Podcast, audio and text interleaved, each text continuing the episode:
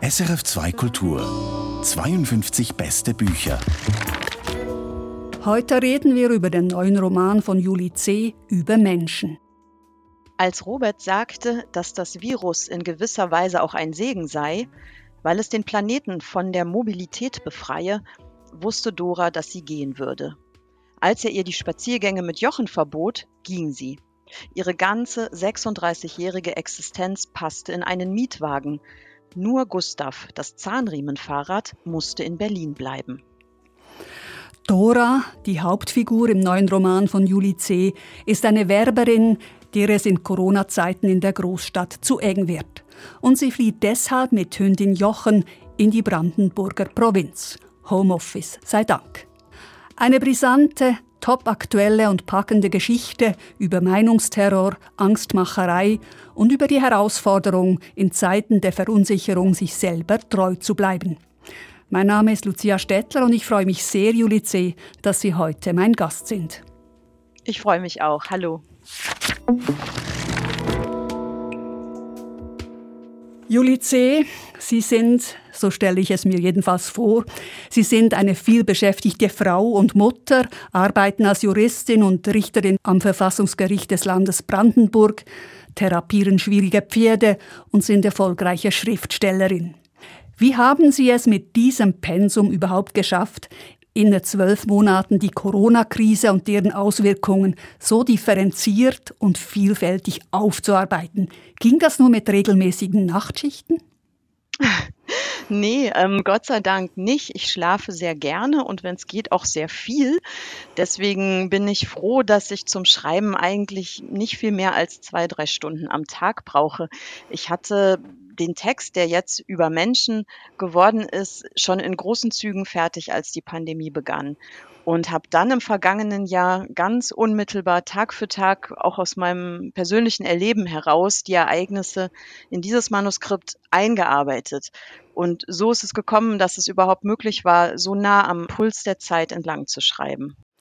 Ich muss Ihnen gestehen, ich hatte schon lange auf diesen Roman gewartet, wusste nur nicht, wer ihn schreiben würde. Es war absehbar, dass früher oder später diese Pandemie nicht nur in Sach- oder in Tagebüchern auftauchen würde. So gesehen, wenn Sie sagen, Sie hätten diesen Text eigentlich ja schon gehabt, war das nicht primär Ihr Ziel, die erste Autorin zu sein im deutschsprachigen Raum, die eben die Corona-Zeit literarisch in den Fokus stellt. Ich muss ehrlich sagen, mir war das erstmal gar nicht recht. Als die Pandemie anfing und ich eben mein Manuskript gerade fertig hatte, war mein erster Gedanke, jetzt muss ich das wegwerfen, weil es war eben einfach schon nah am Heute erzählt, nah am Zeitgeist. Und mir war klar, ich kann jetzt nicht Corona ignorieren, weil dann ist das sozusagen veraltet innerhalb von wenigen Wochen. Und ich hatte gar keine Lust, eigentlich über Corona zu schreiben, schon gar nicht so nah dran, weil eigentlich braucht man ja doch ein bisschen mehr Abstand, um Dinge in Ruhe zu beurteilen. Und für mich war es eher ein Wagnis. Ich war mir bis zum Schluss auch nicht sicher, ob ich das wirklich veröffentlichen werde, weil, wie gesagt, die Distanz ja auch ein bisschen gefehlt hat. Es ist sehr aus dem Erleben heraus, aus der Emotionalität. Es ist keine Analyse, kein Resümee, keine Draufsicht, sondern es ist wirklich aus dem Jetzt erzählt. Sie sagen, Sie hätten Zweifel gehabt. Zweifel vielleicht auch, ob dieses Thema überhaupt romantauglich ist? Erstens das und zweitens ähm, hat uns Corona ja, ja sehr vieles gebracht. Was es uns auch gebracht hat, ist eine hohe Empfindlichkeit beim Sprechen über Dinge, die aus meiner Sicht eigentlich unnötig ist, weil so groß auch das Problem ist und so vielfältig die Meinungen sind, man kann und sollte ja dennoch gelassen darüber reden. Das ist im letzten Jahr aber eben nicht immer möglich gewesen. Und für mich ist es ja wie Leben. Also die Figuren sind für mich fast wie echte Menschen. Die können auch Verbrecher sein. Ich liebe die trotzdem. Das sind für mich ganz enge und intime, wichtige Dinge. Und wenn man dann mit so etwas in einen Diskurs hineinkommt, weil es auch um Corona geht. Es geht ja in dem Buch nicht nur um Corona, aber eben auch. Und dann wird man obwohl man das gar nicht möchte, vielleicht zum Gegenstand von so einem heftigen Streit in so einer Empfindlichkeit. Das wäre dem Text gegenüber nicht fair gewesen. Das hätte ich selber auch nicht gut aushalten können. Deswegen, also ich war nicht sicher, ob Literatur jetzt sozusagen überhaupt der richtige Weg ist, um in dieses Gespräch sich einzuschalten. Ich glaube, Sie haben eben etwas begriffen, Julie C., dass man so ein Buch wahrscheinlich nur schreiben kann, wenn man voll der Kraft des Erzählens vertraut, also der Geschichte vertraut, weil das macht für mich die Qualität dieses Romans vor allem auch aus, dass ich mich hier nicht dauernd mit irgendwelchen Verschwörungstheoretikern oder Pro- und Contra-Corona-Regeln auseinandersetzen muss, sondern es ist eine packende, berührende Geschichte und Sie bleiben nahe an dieser Geschichte, die jetzt eben halt auch in der Corona-Zeit spielt. Genau, und dazu habe ich mich dann letztlich ja, jetzt kann ich sagen, glücklicherweise entschlossen. Also jetzt bin ich sehr froh, dass ich den Text nicht weggeworfen habe, sondern dass ich es äh, gemacht habe. Und ich habe genau wie Sie es beschrieben haben, mir selber einfach gesagt, was zählt, ist nicht die Politik und der Diskurs, sondern was zählt, ist die Geschichte, die Figuren, die Empathie, die Welt, in der das spielt, der Versuch, möglichst viele Leser damit hineinzunehmen und einfach eine spannende Reise zu machen. Und das ist das, worauf es ankommt. Und dem habe ich mich dann eben auch anvertraut. Sie zeigen uns am Beispiel einer jungen Frau, dieser Dora, einer Werbetexterin, was der ganze Irrsinn, den wir im Moment erleben, in einer Menschenseele anrichten kann und dass dieser Irrsinn nicht erst mit dem Virus begonnen hat, sondern dadurch höchstens noch verstärkt worden ist. Dora lebt mit Robert in Berlin. Er ist großer Fan von Greta Thunberg, engagiert sich vehement für den Umweltschutz. Und als das Virus kam, ich zitiere, konvertierte Robert vom Klimaaktivisten zum Epidemiologen und die Welt stand Kopf. Was genau geschah mit Robert Julice? Also ich beschreibe es jetzt mal so, wie Dora es im Buch auch interpretiert. Also Sie sieht ihren Freund, der kämpft für die gute Sache, das ist der Klimaschutz und aus seiner Sicht geht es überhaupt nicht voran. Er kann nicht ausreichend überzeugen. Er ist eigentlich der Meinung, man müsste alles, alles, alles, alles tun, um die Umweltkatastrophe zu verhindern. Und so sehr er kämpft, so sehr ist er auch frustriert. Und jetzt kommt Corona und auf einmal spürt er auch schon sehr früh, er versteht sehr früh, was passiert, viel früher als manch anderer. Das ist das Ereignis, was die Menschen quasi aus der Lethargie reißen wird. Jetzt wird alles möglich sein, jetzt wird die Welt umgebaut, jetzt ist das die große Apokalypse sozusagen, die wir auch beim Klimathema eigentlich immer versuchen, den Leuten nahezubringen, aber das wollen die nicht verstehen. Und jetzt spüren sie es und er wird so, sag ich mal, intensiv, um nicht zu sagen fanatisch, ja, also sein ganzes Leben dreht sich nur noch um Corona, er kann über nichts anderes reden, er schreibt darüber und er regiert in Doras Leben hinein. Also sie ist jetzt Teil dieser Welt, die umgebaut werden muss. Und er fühlt sich eben so sehr im Recht, auch mit seinem Standpunkt, dass er überhaupt nicht einsieht, warum sie so dann zögert oder also sie hat nichts gegen Corona-Maßnahmen, aber sie will einfach nicht nur noch eingesperrt sein und sie will vor allem auch selber entscheiden dürfen. Und er will sich so überstülpen. Also er will eigentlich, dass sie ihm Gefolgschaft schwört. Ja, er kontrolliert sie total und kommentiert ihr Verhalten. Also sie ist überhaupt kein unabhängiger Mensch mehr. Ja, alles, was sie tut, wird eigentlich durch diese Brille angeguckt und es ist auch eigentlich nie genug. Also das war auch vor Corona in dieser Beziehung schon ein bisschen so, als er immer intensiver wurde, auch mit seinem Klimathema, dass er wie so ein Filter im Kopf hatte und alles, was er sieht, geht durch diesen Filter und egal wie sehr sich dann Dora auch angestrengt hat, das vielleicht so zu machen, wie er es gern hätte oder wie es vielleicht auch richtig wäre, es hat eh immer nicht gereicht. Glauben Sie, das ist symptomatisch, dass Ideologen in Zeiten wie der jetzigen, in Corona-Zeiten, noch radikaler werden? Schwer zu sagen. Ich habe generell das Gefühl, dass Zeiten, in denen ja eine Krise herrscht, die dadurch eben auch sehr von, von Angst behaftet sind, Standpunkte sich automatisch intensivieren.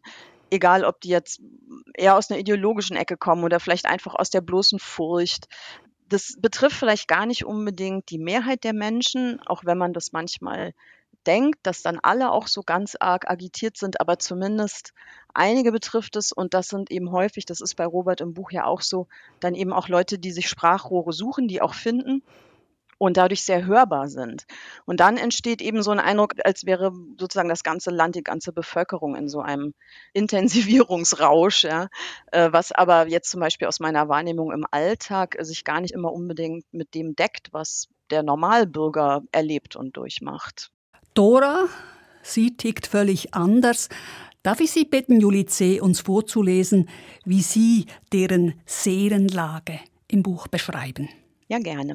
Dora hatte auch Angst, aber ihre Furcht war diffuser. Es ließ sich nichts daraus machen, keine Parole, keine Aktion, kein politisches Engagement. Mehr noch, sie fürchtete, dass die ganze globale Aufregung das eigentliche Problem darstellte, dass der Kampf ums Recht haben und sagen dürfen nur noch den Gesetzen des Wahnsinns folgte. Trump, Höcke und die Brexit-Leute waren vollkommen durchgedreht, das lag auf der Hand. Aber wenn nicht einmal Robert noch bereit war, sich in Ruhe zu unterhalten, gemeinsam die Fakten von allen Seiten zu betrachten und alles, was absolute Wahrheit sein sollte, immer wieder in Frage zu stellen, was blieb dann noch? Eine Ein-Frau-Weltsicht, die Dora mit niemandem teilen konnte, die sich zunehmend wie verrückt werden anfühlte.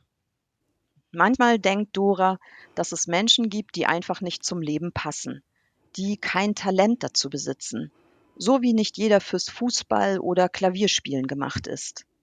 Manchen Menschen fehlt das Lebenstalent und vielleicht gehört Dora in diese Kategorie. Zu allem, was ihr ein oder auffällt, gibt es immer auch ein Gegenteil. Bei genauer Betrachtung zerbröseln alle Gültigkeiten und jede Idee hebt sich selber auf. Ihr skeptischer Verstand findet überall Widersprüche, Absurditäten, logische Fehler. Er verwandelt den Mitmachimpuls in trotziges Sträuben. Das macht nicht nur untätig, sondern, wie Dora vermutet, auf Dauer auch einsam. Möglicherweise passt sie nicht in das Gesamtkonzept von Existenz. Julie C. las eine Passage aus ihrem Roman Über Menschen, über den wir heute in 52 beste Bücher diskutieren.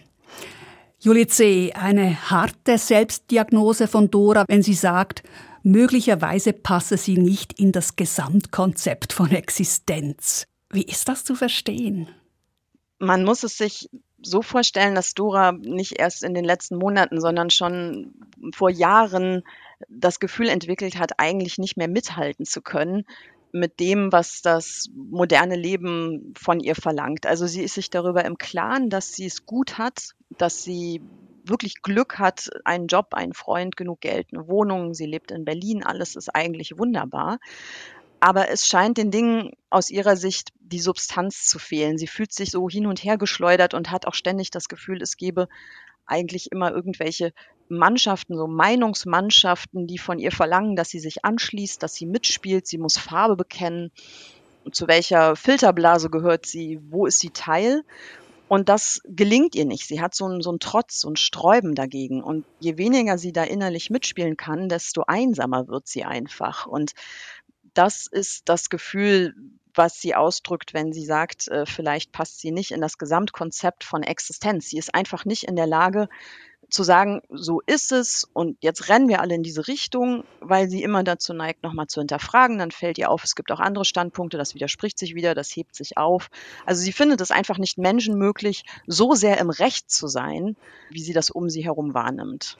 Aber das ist ja eigentlich ein Zeichen von Stärke. Also sie erzählt ja irgendwo, dass sie eben sich, es sich sträubt in ihr, da irgendwelchen Meinungen hinterher zu laufen. Also insofern hat sie doch noch wirklich eine eigene Meinung, sich eben nicht so schnell eine Meinung zu bilden.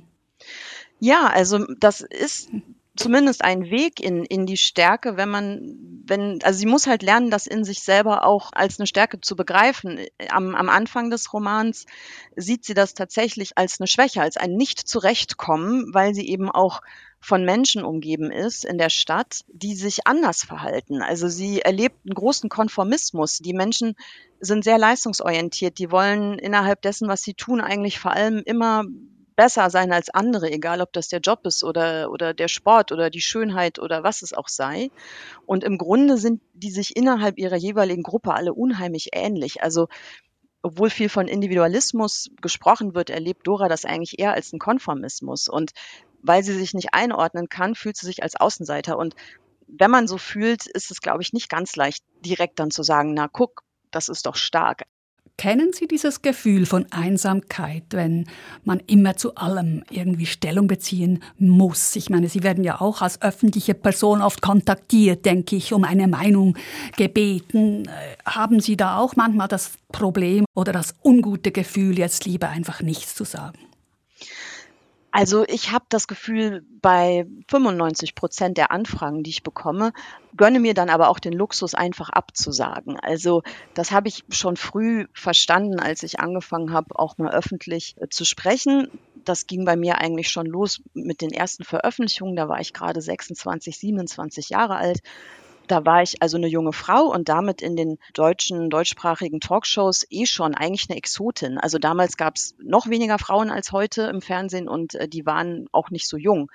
Und das war für mich so ein Alleinstellungsmerkmal, was viele dazu gebracht hat, mich einzuladen. Und ich sollte eigentlich zu jedem Thema was sagen. Und da musste ich eine Entscheidung treffen. Und ich habe mich damals entschieden, wirklich nur zu den zwei, drei Sachen mich zu äußern, die mir wirklich am Herzen liegen, wo ich mich auch ein bisschen kompetent fühle. Und das hat sich als äh, für mich, also für mein eigenes Wohlgefühl auch mit mir selbst als sehr gut erwiesen, weil es einem auch eine Freiheit gibt. Also zu sagen, ich kann nicht, ich will nicht, ich weiß es nicht, ist auch ein Ausdruck von, von Freiheit, weil man dann nicht mehr getrieben ist. Das ist nicht eine Flucht, das ist kein Wegducken, sondern man stellt sich daneben und gibt einfach zu, dass man in seinem Menschsein eben auch beschränkt ist. Und das ist eigentlich vor allem ja so ein bisschen vielleicht die Krankheit der Berufspolitiker, dass sie zu jeder Frage eigentlich immer gleich eine Antwort parat haben müssen, obwohl es vielleicht schöner wäre auch mal zu sagen, du, ehrlich gesagt, weiß ich nicht, kann ich jetzt nicht sagen, ich habe jetzt keine Lösung.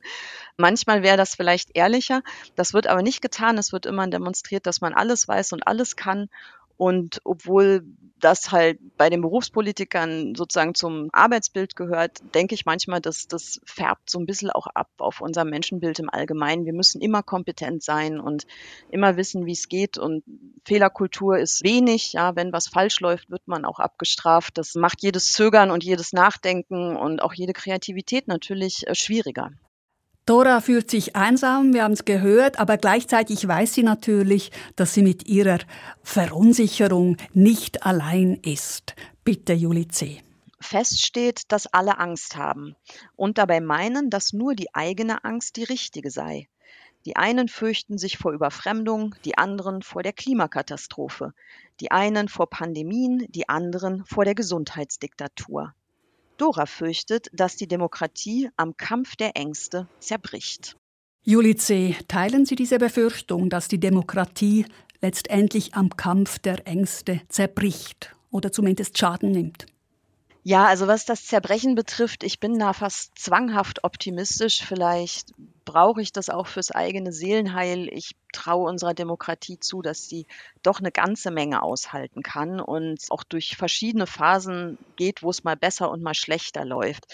Aber ich glaube schon, dass sie Schaden nimmt, die Demokratie, wenn wir als Bevölkerung, wir sind ja die Demokratie, wir sind der lebende Körper davon, wenn wir es verlernen, uns gegenseitig tatsächlich zuzugestehen, dass wir vor unterschiedlichen Dingen Angst haben. Ich halte das für einen Grund der Aggression, mit der zurzeit manche Diskurse auch geführt werden, dass man nicht erkennt, dass es letztlich um Ängste geht. Ängste sind sehr archaisch, die führen auch schnell zu Aggression und Wut.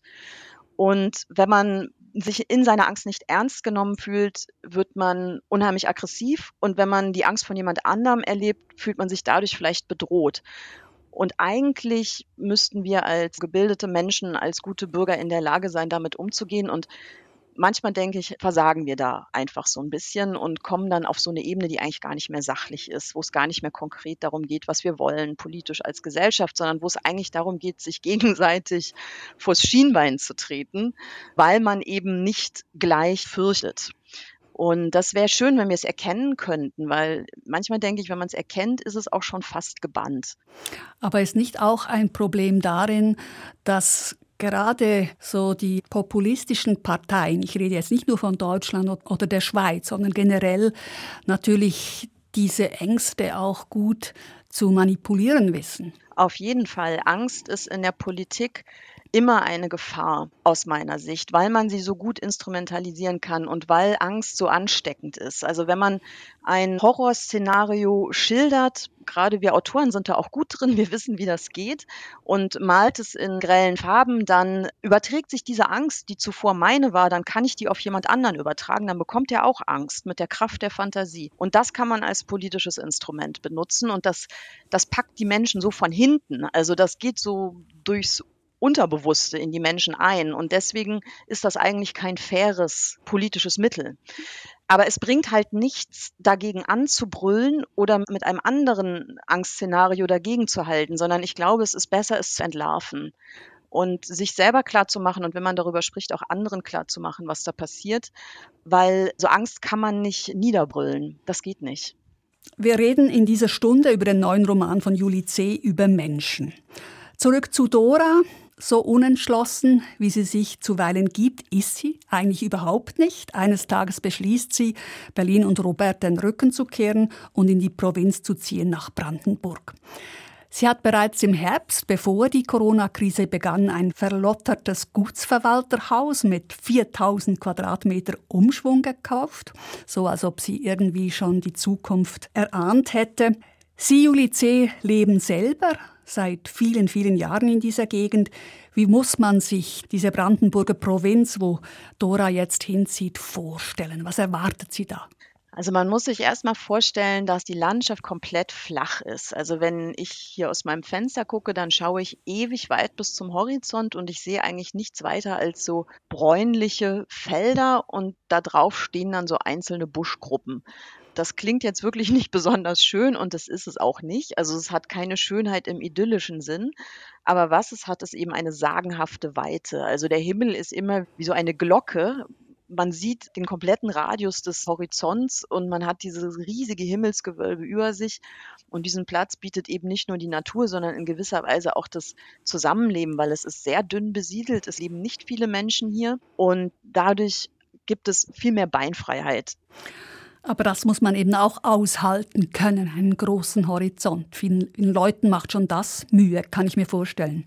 Ja, auf jeden Fall. Es gibt Menschen, die macht das sehr melancholisch und die fühlen sich dann vielleicht verlassen und auf sich selbst zurückgeworfen, weil auch nichts da ist, was dem Auge immer Beschäftigung bietet. Also man sieht keine Werbetafeln, es fahren nicht lauter Autos, also man kann nicht ständig über irgendwas nachdenken, was in der Umgebung ist, sondern man hört seine eigenen Gedanken sehr laut und auch seine eigenen Gefühle und konzentriert sich dann vielleicht mehr auf die Natur, aber eben auch immer wieder auf das, was gerade im eigenen Kopf stattfindet. Und das ist ja nicht immer so angenehm. Ich stelle mir das vor, eben ein verlottertes Gutsverwalterhaus, dann 4000 Quadratmeter Land, ist doch schon ein tüchtiger Umschwung. Sie muss ihn dann auch ziemlich radikal angehen mit Spaten weil alles ist verwildert. Sie nennt es eine botanische Katastrophe. Aber ich stelle mir vor, eine 36-jährige Werbetexterin, die verdient ja wahrscheinlich auch nicht ein unendlich großes Honorar, außer sie gehört irgendwie zu einer Staragentur. Wie leistet man sich das? Sind die so schnäppchenbillig? Also da geht mein Roman jetzt so ein ganz bisschen an den Realitäten vorbei, in dem Sinne, als dass die Dora sich äh, ihr altes Haus vor, sage ich vielleicht mal, drei, vier, fünf Jahren noch locker hätte leisten können, weil es da tatsächlich wirklich schnäppchenbillig war und so billig, dass man es manchmal gar nicht glauben konnte, dass einem das Land schon fast leid getan hat, dass es für so wenig Geld äh, weiterverkauft wird. Das hat sich aber jetzt gerade in den letzten zwei, drei Jahren so ein bisschen geändert. Also Dora kauft sozusagen in meiner Geschichte vielleicht ein bisschen günstiger, als es im Jahr 2020 tatsächlich noch möglich gewesen wäre. Das ist so eine kleine dichterische Freiheit. Sie sagen, es hat sich verändert in den letzten Jahren. Heißt das, die Leute sind schon vor Corona zunehmend wieder aufs Land gezogen? Das Merkwürdige ist, dass es über sowas ja auch immer Statistiken gibt und die Statistiken reden alle von Landflucht. Das wurde auch immer als ein Problem gesehen, weil diese Landstriche hier, die sind vergessen. Da gibt's nichts. Also man kann eigentlich nicht einkaufen oder man muss halt weit Auto fahren und es fährt kein Bus gescheit und es gibt keine Ärzte. Also das, was man Infrastruktur nennt, äh, ist, ist abgebaut und, und geht auch immer weiter zurück. Die letzten Gaststätten machen auch noch zu und Kindertagesstätten sollen geschlossen werden. Also es ist, ist ein Trauerspiel.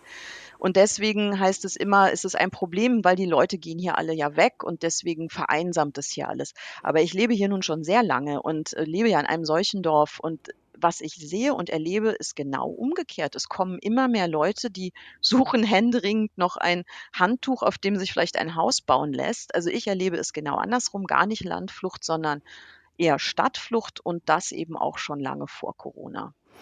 Und wie erklären Sie sich das? Also, dass die Leute eine romantische Vorstellung haben vom Landleben oder sind die Liegenschaftspreise in Berlin zu hoch oder wo sehen Sie da die Ursache?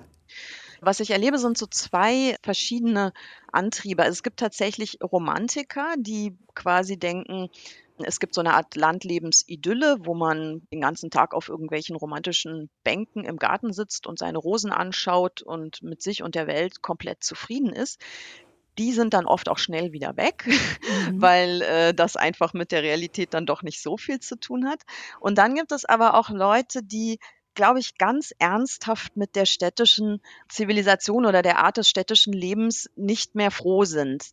Und zwar nicht nur jetzt wegen Enge oder Lärm oder weil es so ja, voll ist und alles ist betoniert, sondern weil es eben doch auch ein sehr anderes Leben ist. Es geht um andere Dinge, man hat andere Werte, man knüpft seine Freundschaften anders, die Beziehungen sind anders. Also ich denke manchmal, der Unterschied zwischen Stadt und Land, der ist inzwischen fast so wie Sonne und Mond und viel weiter auseinander, als sich zum Beispiel die Großstädte untereinander unterscheiden. Also das Berliner Umland und Berlin sind sich eigentlich fremder als Berlin und Paris, also von der Lebensart. Und es gibt, glaube ich, immer mehr Leute, die das gezielt suchen, weil es eben klingt ein bisschen nach einem Klischee, ist aber einfach auch die Realität. Sowas wie eine Bodenhaftung, die einen einfach auch mal zwingt, an einem Fleck zu bleiben, sich auseinanderzusetzen, sich zu konfrontieren und zurechtzukommen. Das ist halt typisch Provinz. Man kommt hin, man hat dann seine Scholle, auf der man lebt und was auch immer einem jetzt zustößt, was sich drumherum entwickelt, man kann nicht einfach abhauen. Und in der Stadt ist doch alles recht volatil. Also wenn einem irgendwas nicht passt, kann man es immer ändern oder verbessern oder man sucht sich eine neue Mietwohnung und einen neuen Partner und einen neuen Freundeskreis, einen neuen Job. Also alles ist viel mehr Veränderung und viel mehr Möglichkeiten unterworfen. Und hier gibt es eigentlich keine Möglichkeiten, dafür aber diese eine Möglichkeit, sich mit dem, was ist, wirklich einzulassen. Was war denn für Sie der Grund, damals aufs Land zu ziehen? Wir wollten eigentlich nicht aufs Land. Wir waren ähm, sehr sozusagen selbstbewusste Städter, haben in Leipzig gelebt, also mein Mann und ich, und wollten nach Berlin ziehen, so wie alle unsere Freunde und Bekannten das vor 20 Jahren auch gemacht haben. Alle gingen nach Berlin, das war der große Trend und wir hatten dort auch eine Wohnung. Und ich bin aber halt wahnsinnig naturliebend und ich bin auch ein sehr großer Tierfan. Also für mich gibt es nichts Schöneres, als mit dem Hund äh, über die Felder zu laufen und fand auch immer Pferde toll und so weiter. Und wir hatten dann eben diese Idee, dass wir sozusagen Doras Gutsverwalterhaus. Also unseres ist ein bisschen anders, aber so vom Prinzip was ähnliches. Also auch war sehr verlottert und so. Mehr wie so eine Art Wochenendhaus benutzen und ansonsten in der Stadt wohnen. Und wir haben dann aber festgestellt, dass wir eigentlich lieber hier draußen sind als in der Stadt. Und dann sind wir so raus diffundiert mit der Zeit. Uns hat, glaube ich, der große Eingriff der Pandemie jetzt in den Lebensalltag etwas weniger fundamental getroffen, also mein Mann und mich, weil wir einfach schon daran gewöhnt waren, zu Hause zu arbeiten und eh nicht sehr oft in die Stadt gefahren sind. Interessanterweise findet ja Dora, dass in Bracken Corona gar nicht stattfindet. Ja, das liegt vor allem daran, weil sie aus der Stadt kommt, wo sie halt eben auch mit einem zusammenlebt, der das sehr, sehr extrem ernst nimmt, aber sie ist auch umgeben von einer Welt, die durch Corona quasi zu 100 Prozent geprägt ist. Alles sieht anders aus, seit es Corona gibt. Die Straßen sind leer, die Geschäfte sind zu, die Leute tragen Masken. Auf Werbetafeln stehen jetzt Hinweise, dass man Abstand halten soll. Also alles, was man sehen, hören, riechen, schmecken kann, hat sich verändert. Es ist ein komplett anderes Universum geworden. Und was eben tatsächlich auch nicht nur in meinem Buch so ist, ich habe es ja selber so erlebt, wenn man dann auf ein Dorf kommt, dann sieht man ja all das auf einmal nicht mehr. Die Straßen waren ja schon immer leer. Die Leute sind sowieso immer draußen. Das heißt, die haben auch keine Maske. Die sind ja allein in ihren Gärten im Freien, genau wie immer. Und es gibt keine Geschäfte, die geschlossen haben könnten, weil ja gar keine Geschäfte da sind. Es gibt auch keine Werbetafeln, auf denen irgendwas draufstehen könnte. Und das Internet benutzt außer mir quasi niemand, weil die ganze Nachrichtenwelt und die Portale und ständig über alles sprechen, das spielt einfach eine untergeordnete Rolle. Und ich will ja nicht sagen, dass es hier niemanden betrifft. In den Arbeitsrealitäten trifft es gerade die ärmere Landbevölkerung super hart. Aber was die Sichtbarkeit betrifft, ist es anders. Und wenn man dann aus so einer Stadt wie Berlin kommt, hat man das Gefühl, man hätte nicht nur den Planeten verlassen, man hätte auch gleich noch die Epoche und das Zeitalter verlassen. Das schildern Sie ja sehr schön am Beispiel dieser Dora die sich vorerst mal mit der Hacke schlägt, tüchtig und Rückenschmerzen bekommt, aber sich voll diesen Herausforderungen stellt und auch durchaus die Absicht hat, da nicht gleich wieder wegzugehen. Überraschungen erlebt sie tagtäglich, zum Beispiel auch schon mit ihrem Nachbarn zur Rechten. Bei der ersten Begegnung stellt er sich gleich vor, angenehm, ich bin hier der Dorfnazi. Und da muss sie natürlich leer schlucken. Diese direkte Art ist offenbar auch gang und gäbe auf dem Land. Das ist sehr direkt und so schrecklich das natürlich für Dora ist und auch in der echten Welt sein könnte. Es hat immerhin das kleine Zuckerbonbon der Selbstironie. Das ist etwas, was sehr typisch ist für die Menschen in dieser Region und was, glaube ich, auch oft von Städtern oder anderen, die, die zuziehen oder zu Besuch sind, missverstanden wird. Also es wird manchmal auch sehr krasses und sehr direktes mit sehr, sehr ernster Miene gesagt. Und es ist aber eigentlich zumindest zum Teil auch ein Scherz. Und wenn man das nicht richtig aufgenommen hat, dann zeigt man vielleicht eine Reaktion, die es dann danach eher schwierig macht, mit den Leuten noch zurechtzukommen. Also diese fatalistische Selbstironie ist sehr typisch für die Gegend, wobei man sagen muss, der Nachbar von Dora, der sagt es nicht nur, der ist auch tatsächlich der Dorfnazi. Und äh, da hört natürlich der Spaß für Dora definitiv auf. Ja, sie hört dann auch eines Tages, wie Gothe, so heißt er, wie Gothe mit Kollegen das Horst Wessel-Lied singt und sie ist natürlich völlig schockiert. Insgeheim war das eigentlich ihre größte Befürchtung, als sie aufs Land zog, die politische Gesinnung ihrer Nachbarn. War diese Befürchtung berechtigt? Also auf den ersten Blick auf jeden Fall. Die Dora lernt ihren direkten Nachbar kennen, der sich eben so vorstellt, er sei der Dorfnazi. Dann lernt sie den Nachbar von gegenüber kennen, der hilft ihr zwar unheimlich freundlich mit der Gartenarbeit, macht aber in einem Fort rassistische Witze, so dass Dora nur noch hinten überfällt und versteinert und gar nicht weiß, wie sie mit dieser Mischung aus Ausländerhass und Hilfsbereitschaft umgehen soll. Zwei Häuser weiter lernt sie nette Menschen kennen, die bekennende AfD-Wähler sind und auch den entsprechenden Aufkleber an ihrem Briefkasten haben. Also es ist so, ihr Vater hat sie gewarnt, als er gehört hat, sie zieht raus aufs Land, hat er gesagt, was willst du denn bei den ganzen Rechtsradikalen? Das ist natürlich auch ein Wahnsinnsvorteil. Die sind jetzt nicht alle so, in diesem Dorf auch nicht, in der Realität auch nicht, aber es ist eben schon natürlich so, dass es das gibt. Die Frage ist jetzt eben für Dora, was heißt das denn genau? Heißt das jetzt, sie muss da sofort wieder weg? Heißt das, sie muss jetzt mit ihrer Umwelt in einem permanenten Meinungskrieg leben? Heißt das, sie kann und darf sich irgendwie arrangieren? Oder ist sie dann selber eigentlich auch keine echte gute Staatsbürgerin mehr, wenn sie sozusagen nicht die ganze Zeit ankämpft gegen die, die was anderes denken und sagen, als sie gut findet? Findet. Also das öffnet in ihr ein Wahnsinnsdilemma, einen wahnsinnigen Konflikt und sie weiß lange Zeit überhaupt nicht, wie sie damit umgehen soll.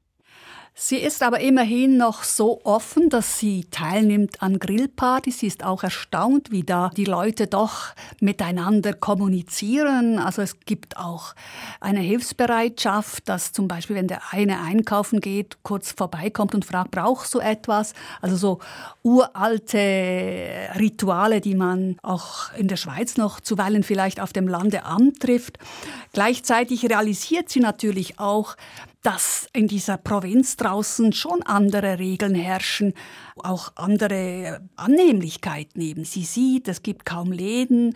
Sie kann auch verstehen, dass diese Männer und Frauen nicht viel anfangen können mit Forderungen von Grünen, dass man das Benzin verteuert. Also sie wird da irgendwie in eine Realität hineingesetzt, die sie so nicht kannte und die ihr, die eben nicht sofort auf eine Meinung sich festsetzt, zu denken gibt. Ja, weil sie auch wenn sie selber von sich immer gesagt hat, dass sie eigentlich gerade nicht so meinungsschnell sein will und sich nicht allem anschließen will, was sie natürlich hat und was sie ja auch zu Recht hat. Sie hat gewisse Prinzipien und gewisse Erwartungen daran, wie eine Gesellschaft sein soll und wie sie nicht sein soll und was man sich vielleicht für die Zukunft wünscht. Und sie hat ja zum Beispiel gar nichts gegen Roberts große Idee vom Klimaschutz. Das findet auch sie unheimlich wichtig und gut. Für sie ist immer die Frage gewesen, wie geht man damit um und inwieweit kann man das aufoktroyieren.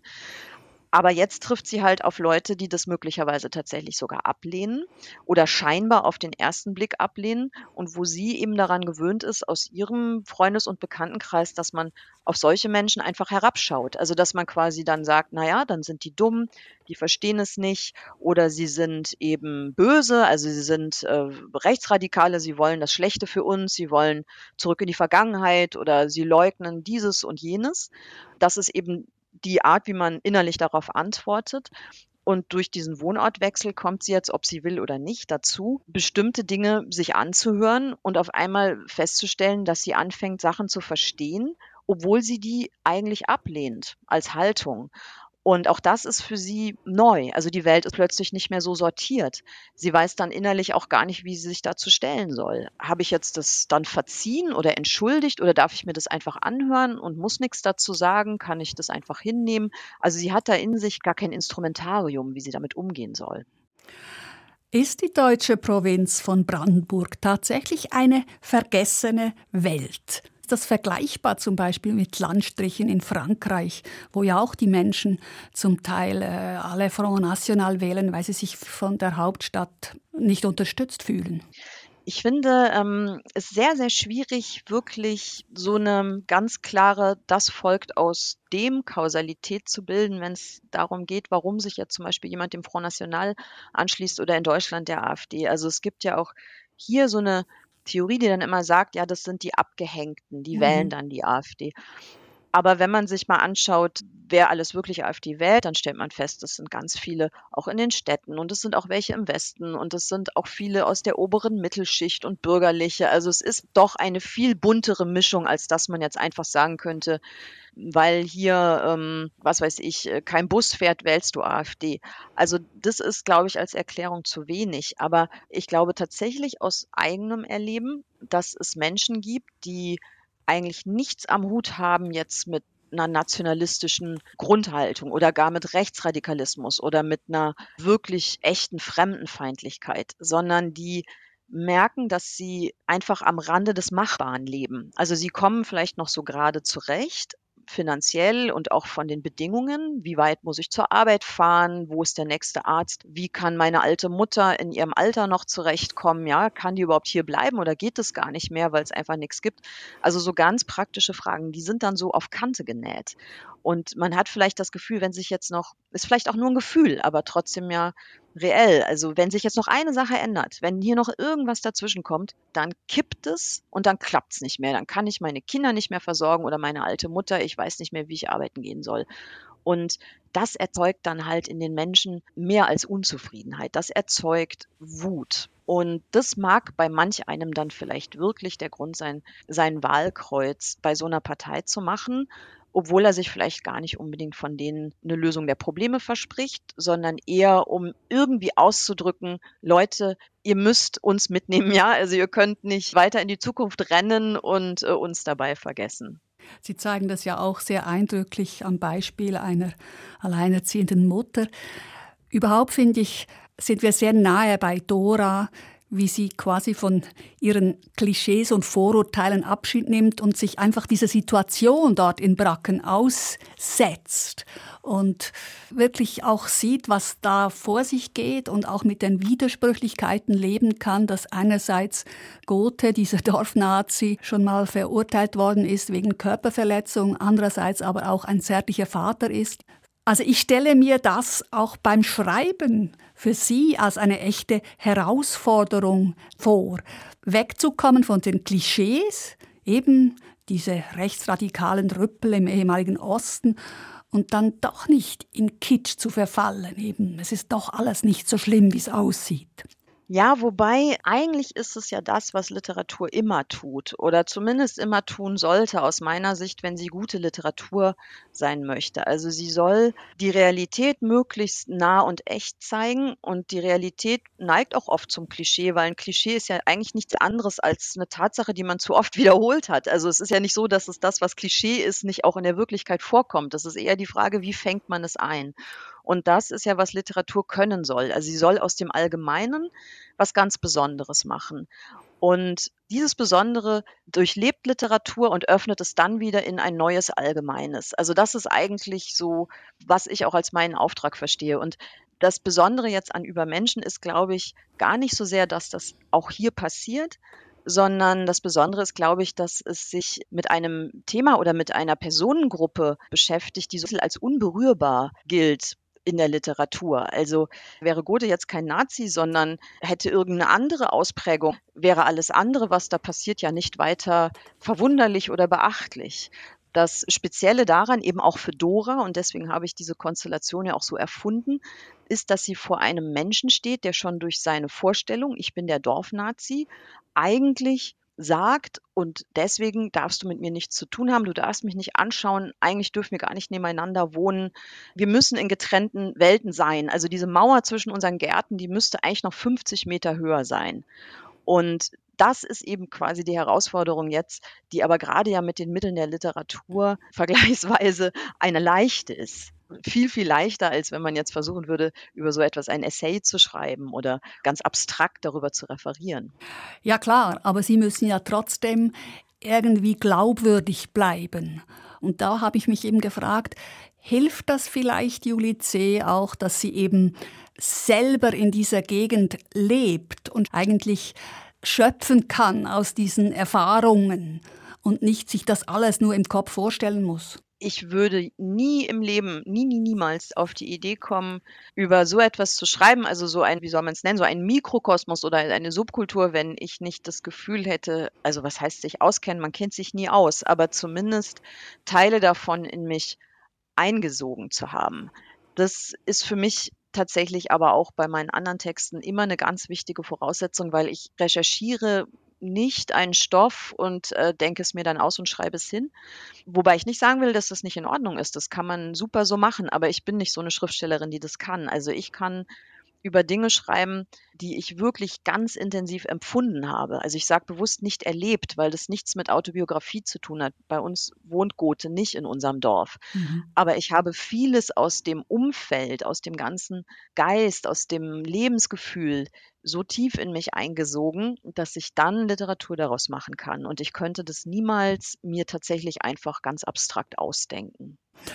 Dora, sie äh, kämpft mit der Natur. Ich glaube, das hilft ihr auch, dort zurechtzukommen. Sie vermisst auch nicht mehr, dass da dauernd irgendetwas los ist. Sie wird genügsamer. Und irgendwann in einer sehr existenziellen Situation, die wir jetzt hier nicht näher benennen wollen, da soll man lieber den Roman lesen, irgendwann überkommt sie eine klare Erkenntnis. Bitte, Julie C. Es geht nicht darum, wozu man fähig ist. Es geht auch nicht darum, wer was verdient hat. Nicht einmal darum, für oder gegen Nazis zu sein. Das Zauberwort heißt trotzdem. Trotzdem weitermachen, trotzdem da sein. Julie C. Können Sie dieser Erkenntnis von Dora persönlich auch etwas abgewinnen?